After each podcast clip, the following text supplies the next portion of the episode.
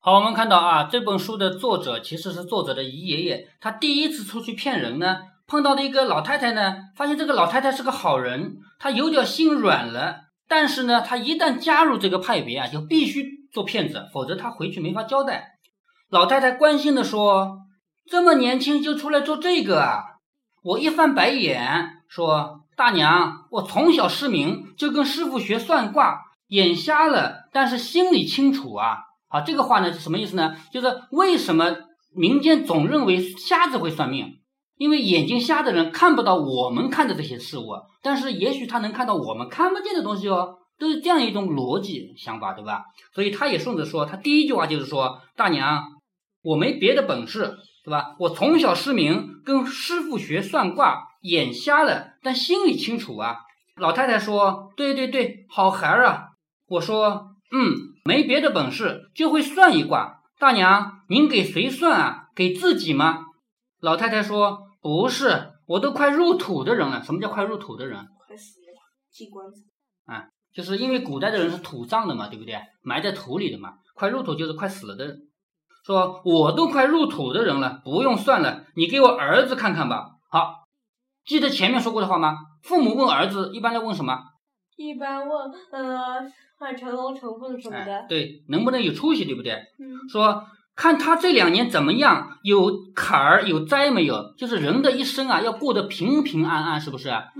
最低要求是没有灾，对不对？你给我算算看有没有灾，如果有灾我们要躲过去嘛。他这句话直接透露出什么意思啊？就是他儿子这2年肯定不好，好好的人干嘛要问有没有坎儿有没有灾，是不是？说直接就告诉我了嘛，他这个儿子这2年过得不好，而且老太太说话的时候声音在颤抖。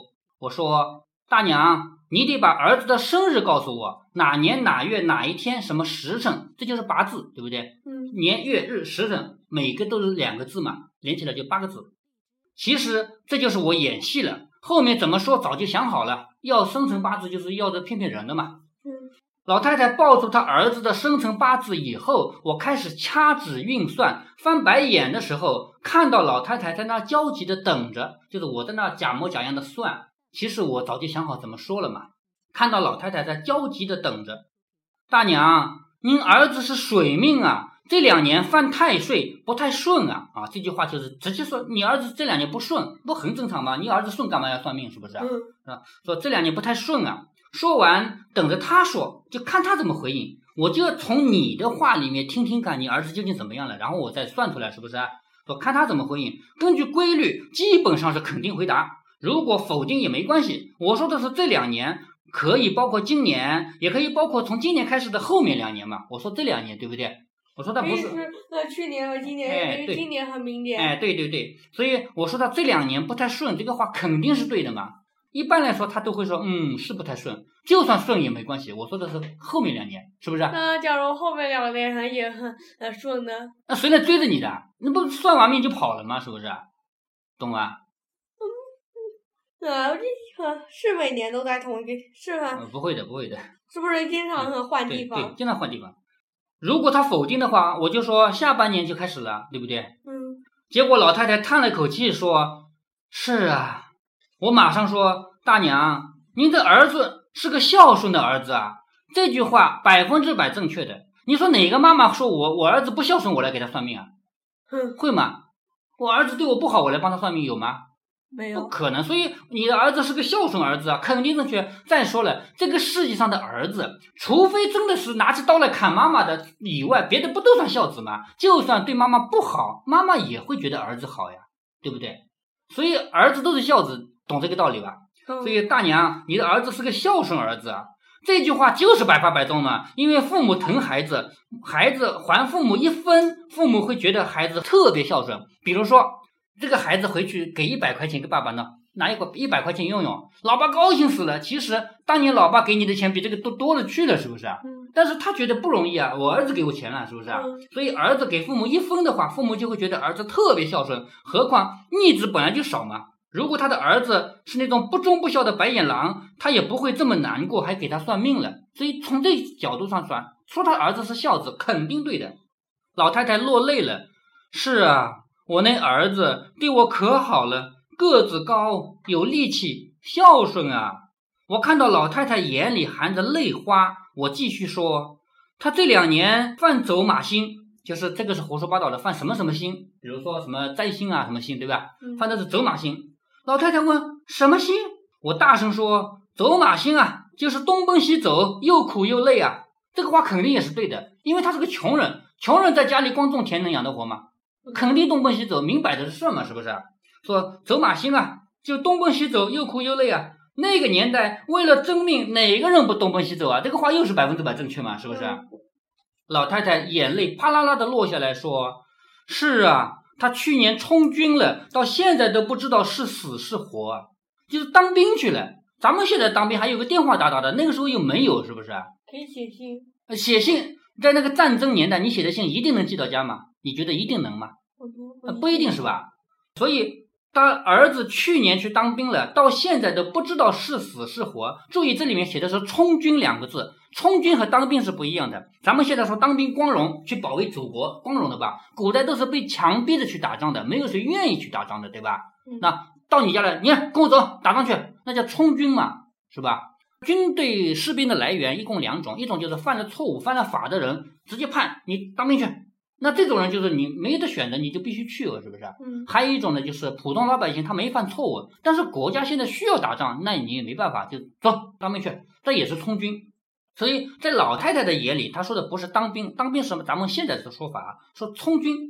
看到老太太流泪，我竟然也哭了，不知道是为了她呢，还是为了我自己。因为这个作者这个我啊，他觉得自己内心没有那么坏，不忍心骗嘛，所以他自己也哭了。老太太见我哭了，拿了个脏手巾，一边给我擦，一边说，孩儿不哭啊，孩儿不哭。你看反过来，这个老太太在安慰这个算命的人，说孩儿不哭。我说，大娘，我替你难受啊。你看流泪了以后还要说好话，我是替你难受的，这样的话你才会乖乖的把钱给我嘛，是不是？老太太说，好孩子啊，好孩子。我说，大娘啊，你的儿子现在到了难处，很危险啊。好，算命的人都是这样说的，你儿子有难了，怎么样才能没有难啊？给钱，对不对？说你儿子现在有难到难处了，有危险啊。老太太很惊恐的说，怎么了？还活着吗？我说，活着是活着，就是太危险了，你总不能说他死了吧，死了就没希望了，谁给你钱啊，是不是？对不对？说他活着是活着，就是太危险了，战场上那个子弹可不长眼啊，这个得破个灾呀。就是说你在战场上打仗，那个时候是抗日战争，抗日战争已经结束了，就是国民战争，就是抗日战争是1945年结束的，到1949年我们中国成立，这中间这段时间是打的国民战争，就是我们内战啊。说战场上子弹又不长眼睛，说这个灾你得破啊，不破就回不来了，就这个灾难你不破掉的话，你儿子回不来了，明白吗？老太太大惊失色，快给我破，怎么破啊？就是我要破灾，我哪希望自己儿子战死的，对不对？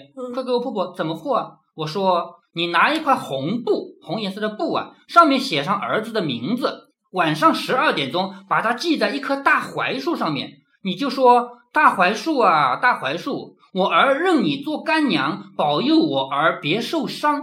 然后你磕3个头回来，把红布盖在鸡窝上就行了。你看这一整套不是骗人的吗？拿一块布上面写个儿子的名字，去绑在树上面，说大槐树啊，我儿子认你做干娘。这个是很多啊，就是你还记得爷爷家前面隔了那条河再往前走有一棵那么粗的树吗？那棵树大概要几个人才能抱得过来，你知道吗？你抱过没有？我不记得了。像咱们这样大的人要8、9个人才能抱得过来。那你还抱过他一回的，那么大的树。我们村上有很多人去拜那棵树为干娘，因为那棵树银杏树有公的雌的之分的啊，植物也有公的雌的，那棵树是母的。很多人就包括我们村就有很多人拜那棵树为干娘，因为那棵树年龄大了嘛，1000把年了嘛，都觉得它很神的，是不是？那在这个里面我们也看到啊，拜一棵大槐树为干娘，然后磕头回来再把红布盖在鸡窝上就行了，这样的话你儿子就能回来了。那肯定是假的，我们现在一看就知道。但是假如没回来怎么搞？假如没回来这个是后话，就说我反正已经跑了，再说你儿子一定回得来吗？这个我可以说你心不诚啊，你那个红布去盖在鸡窝啊，红布去绑在树上啊，磕头啊，我说你心不诚不就行了吗？是不是？这都是后话嘛。再说我马上骗完钱就走了嘛，你还追着我的。解灾说的越生动就显得越真实，这种认大树为干娘啊，还有认簸箕为干爹的手段呢，是算命先生常用的。老太太说，这就保佑他没事了吗？啊，他们还以为簸箕有什么？对，我这个我不管他们。古代呢，就是人家认为家里，你知道厨房里的灶上面有神，你知道吗？你说那个他是画吗？嗯，那幅画就行了，灶王爷，对不对？嗯、啊，这古代的这些都有啊。老太太说：“这就保佑他没事了吗？”我说：“大娘还不行，你儿子在战场上打死的人太多了，那些被他打死的人会向他索命啊。”哎，这句话就把他吓住了吧？你儿子当兵去了，他没死，结果他开枪把别人打死了，对不对？嗯，那别人会向你索命的呀，对不对？嗯，好，老太太就开始犹豫了，那怎么办？我说你得替他做善事啊，做善事，善有善报，就是按照我们以前《西游记》也知道的，《西游记》里面不就是要做念经做好事吗？做好事以后，那帮死掉的人才会得到超生吗？对不对？所以你也要为你儿子打死的人做善事嘛。老太太说：“对对对，孩儿说的对，我怎么帮他做啊？就是我一个老太太，我又不会做善事，对不对啊？我又不会，我怎么办？”然后我就是骗子说：“你替他捐点香火钱，我帮你送到寺院去。”好，这个话说的很好啊！你来，你把钱给我，我是不是自己要的哦？我帮你捐给寺院里的哦，懂了吧？嗯。实际上这个钱真的会捐到寺院里去吗？不会。说我泄露天机了，我也要帮着你捐。好，你看好人啊，我好人做到家了。首先你要捐点钱给我，我帮你捐到寺院里去。而且我不行，我泄露了天机，我也要遭天报应的，是不是啊？所以我也要捐钱。也就是说，为了你的儿子，我都贴钱了，懂不懂这个道理啊？嗯。好，捐完了就好了。最晚明年开春，你儿子就会回来的。就最晚到明年春天啊，你儿子会回来。当然，这个话是留给他一点希望，回不回来关我什么事，对不对？嗯。老太太抿着嘴笑开了，开心的进屋，好久拿出2张大白条来。大白条是什么意思呢？是法币。好，这里提到钱的事儿啊，我们知道，我们手头举个例子，这就是人民币，百元钞。那你不会想说的是冥币吧？不是，这就是百元钞。我们现在100块钱大概可以买多少个包子，你知道吗？多少个？大概就是100个包子嘛，因为包子1块钱一个嘛。嗯。当然好一点的不止啊，就是普通的包子，是不是啊？嗯。那如果印刷厂大量的印它10倍的钱发给你了，最终的结果你100块钱能买多少个包子呢？10倍的包子。啊，这个你们俩什么意思？就说现在我们大家都有钱嘛，就去买包子去，都能买到包子，1块钱都能买个包子。那这有拿个硬币来，是吧？好，这种钱啊。这种钱当然它是硬币，它不是纸的，1块钱就能买一个包子。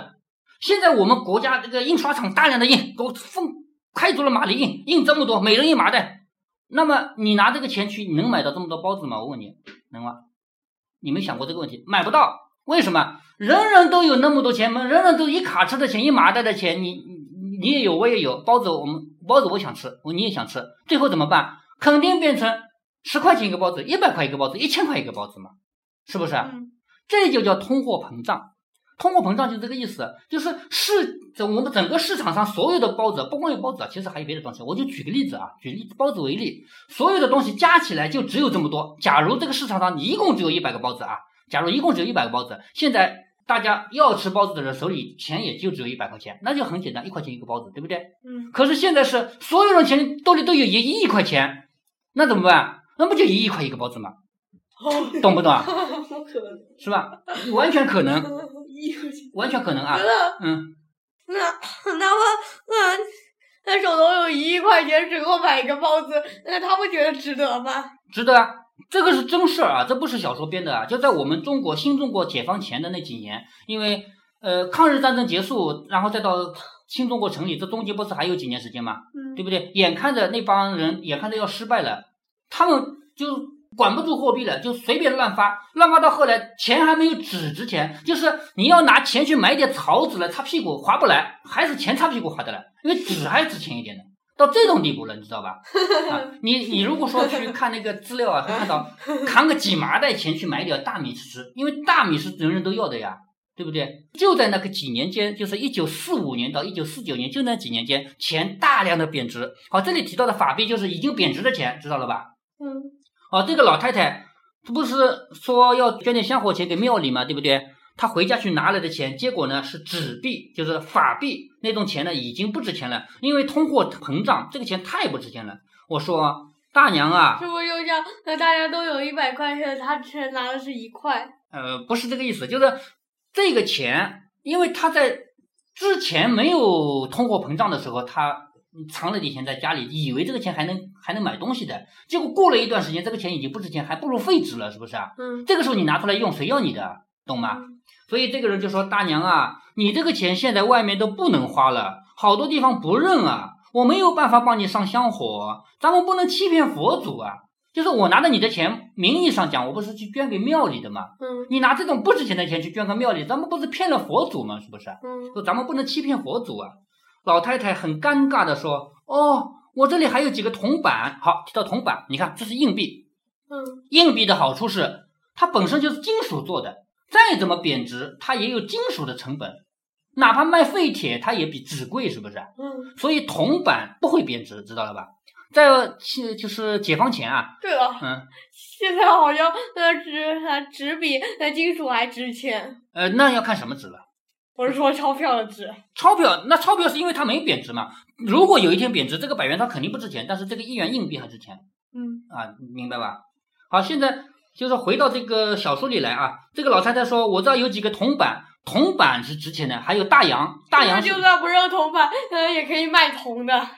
不是，铜板从来就没贬过值，银子、黄金，还有这个铜板，金银铜嘛，金银铜不是金属嘛，从来就没有贬过值，因为它不可能随便造，你知道吧？因为纸币可以开足了马力，印刷机上印出来嘛，但这个东西不可能随便造，你至少要有金属，对不对？所以这个从来就没贬过值啊。”所以在贬值的时候，货币贬值的时候，真正有用的就是金银铜这几种东西。说我这里还有几个铜板，说着又回屋里，遵循祖爷的教训，就是我啊，祖爷的教训，大洋和铜板一律都收，就大洋和铜板都是不贬值的东西嘛，我都收。这种硬货币掌握在手里，国民党怎么改革都没事啊。这里提到国民党了，因为当时新中国快成立，国民党快要逃跑了，但是依然还是国民党管的嘛，就算国民党改革，我只要手里抓的是大洋和铜板都不怕，这个不会贬值的。我接过铜板一看才3个，我说：“大娘啊，实在没有就算了，我替你出了吧。”哎，这个话说的多好啊，你没钱，我没钱，我替你出吧，我贴点钱给你吧。那你以为他真的是这个意思吗？不是，不是，对不对？老太太连忙说：“可不行，可不行，孩儿你等着，我这儿还有几尺没有动剪的新布。”好，东西也不贬值，嗯。什么？是不是啊？他其实这话是那个算命先生，不对，是激那个老太太。对对，激老太太。因为他不想让算命先生自己出钱。哎，对呀，对呀。经常有人说反话嘛，说你没钱算了，我替你付吧。然后说不，我有钱的，不就这样吗？是不是？所以他也用了这一招。然后老太太拿来了什么呢？到屋里翻了一阵，把压箱底的一卷蓝布拿来了。这是农村做背面的那种蓝颜色的粗布，我以前跟你提到过，就是农村普通老百姓只能穿上蓝颜色的布，那个布最便宜嘛。但是不管怎么说，它毕竟是布，布又不可能说印刷上你随便印，对不对啊？所以东西都不贬值。我跟你顺便提一下这个常识啊，在货币大贬值的时候，老百姓不用钱了，这个钱反正今天还值钱，明天就不值钱了，是不是啊？我说不要了，那用什么？会用大米啊，布料啊，会用这些东西来互相交换，因为这个不贬值嘛，明白吧？所以老太太她拿出了一卷蓝布来，我说这就行了，大娘，我都替你捐了。好，依然要这么说，这个不是我要的，是我替你捐的，是不是？我都替你捐了。老太太高兴的合不拢嘴，可亏了孩子，可亏了孩子，就说谢谢你啊，你居然替我做好事，你替我捐了。说完还把我领出家门，慢悠悠的说：“孩儿走路小心啊，村口有井。”就你别掉进井里去了，是不是啊？你不是个瞎子吗？别掉进井里去了。我说知道了，大娘。我拄着竹竿，装模作样的走出村庄，一路跑一路哭。他为什么要哭啊？因为他那个老太太很好心。对呀，他自己不忍心，知道吧？第一次做坏事，你以为每个人生来都是坏人啊？他第一次做坏事，肯定内心不安嘛，是不是啊？所以一路跑一路哭。第一次打场子的收获很少，除了那2张可以忽略不计的大白条，因为法币他也收了嘛，其实等于没用了，是吧？叫等于忽略不计的大白条，就是几尺粗布，还有3个铜板，但是总比另外2个新手掉的多。那2个人一个什么也没掉到，就是钓这个字啊，就是钓袍子嘛，前面提到过的嘛。一个什么也没钓到，还被人骂了一通；另一个怕祖师爷和霸头责怪，竟然偷了人家的东西，跑回来当差了。就偷了人家怎么呢？园子里钉桩子用的铁榔头，就是我空手回去不是会骂吗？我偷个东西就回去了。